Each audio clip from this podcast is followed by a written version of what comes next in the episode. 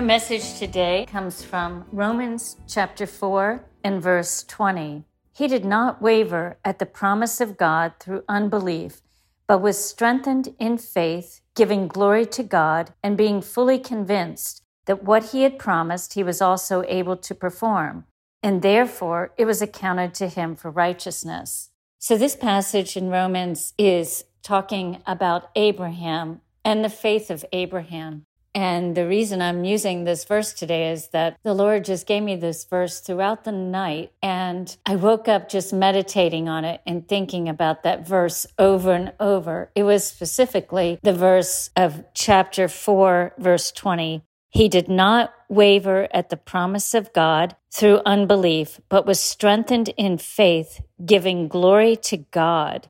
And I was thinking about that. And as I thought about Abraham, and this, of course, is talking about when Abraham exerted faith by taking his son Isaac up to the mountain to sacrifice him according to the word of God. And if you remember the story behind this, that Abraham was promised a son and it was many, many years before he ever saw the promise of his son Isaac. And in fact, his wife Sarah became impatient and gave her handmaiden Hagar to Abraham instead because she thought, well, I think we have to help God out because you're getting old, I'm getting old, and I'm not having any children. So she had a plan B and I guess that's what I really want to talk about today is our plan B, because Abraham didn't have a plan B. And so when he took his son that he had waited many, many years for, Isaac, and the Lord said, I want you to sacrifice your son to me. And of course, this was a precursor, of course, to the sacrifice that God would make of Jesus. But coming back to Abraham and this idea of a plan B, so he had waited many, many years for this son, Isaac, to be born. And then he's born. And this is the son that God promised that he would make him through his seed a father of many nations, that Abraham would be the father of many nations through his seed, Isaac. And then God says to Abraham, Now go sacrifice him. So I don't think as a parent, any of us can imagine a greater sacrifice than to turn over your child and to sacrifice your child. But Abraham did just that. And even as he's walking up the mountain with his son Isaac and his knife, and his son Isaac looks at him and says, but father, where is the animal for the sacrifice? And Abraham just stayed single focused and said, the Lord will provide. And he went up that mountain. And if you go back to the story in Genesis, it says he raised his hand with the knife. Not only did he believe, not only did he have faith in words alone, but he was willing. He actually brought up his hand with the knife in it to slay his son. And so that's something that the Lord just kept impressing upon me over and over as I was sleeping. And it's that level of faith that we're called to.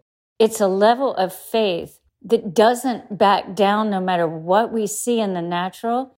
It is a level of faith that is not just based on our belief. For example, Abraham couldn't have just said, Sure, I believe you, God, but here's my plan B. I mean, can you imagine if he had taken maybe a servant or someone that wasn't his son along with him, just in case, just in case God needed a backup plan, or he needed a backup plan because he didn't trust God completely. But he trusted God to the extent that the scripture says that he knew that if he did allow him to sacrifice his son, that he would raise his son from the dead.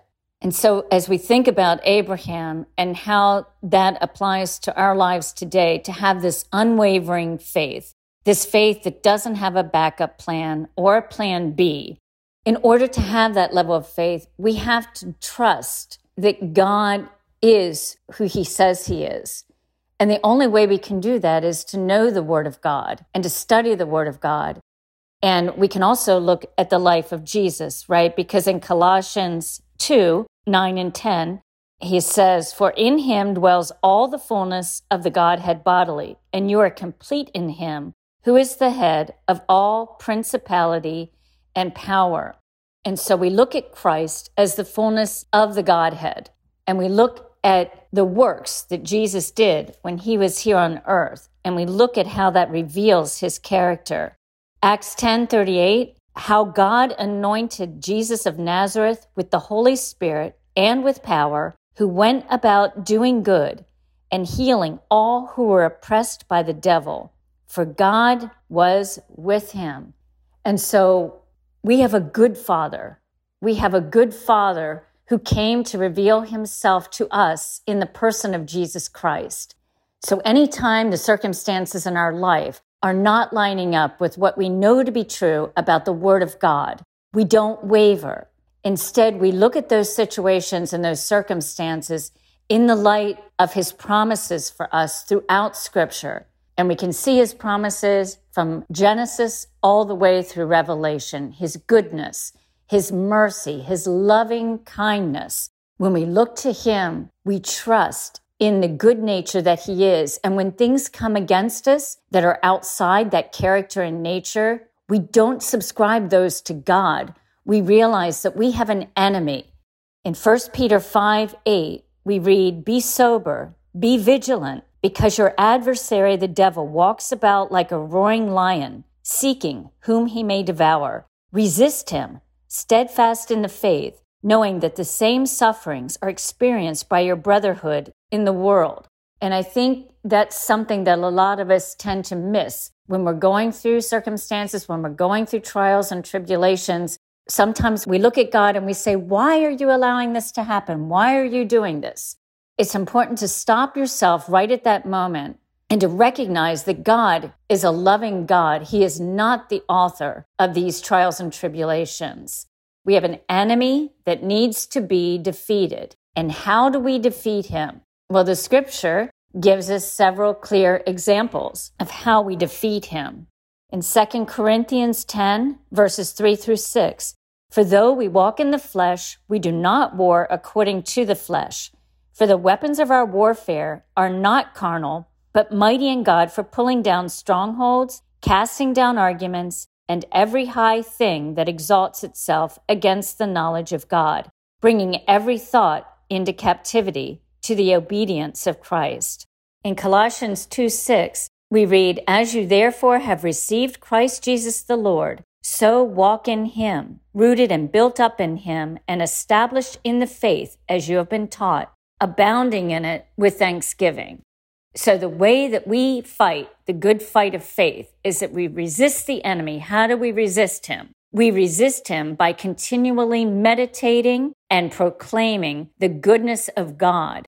We declare God's promises.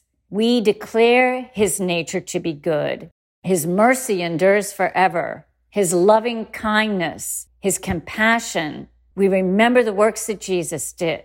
He healed the sick. He set the captives free. He gave sight to the blind.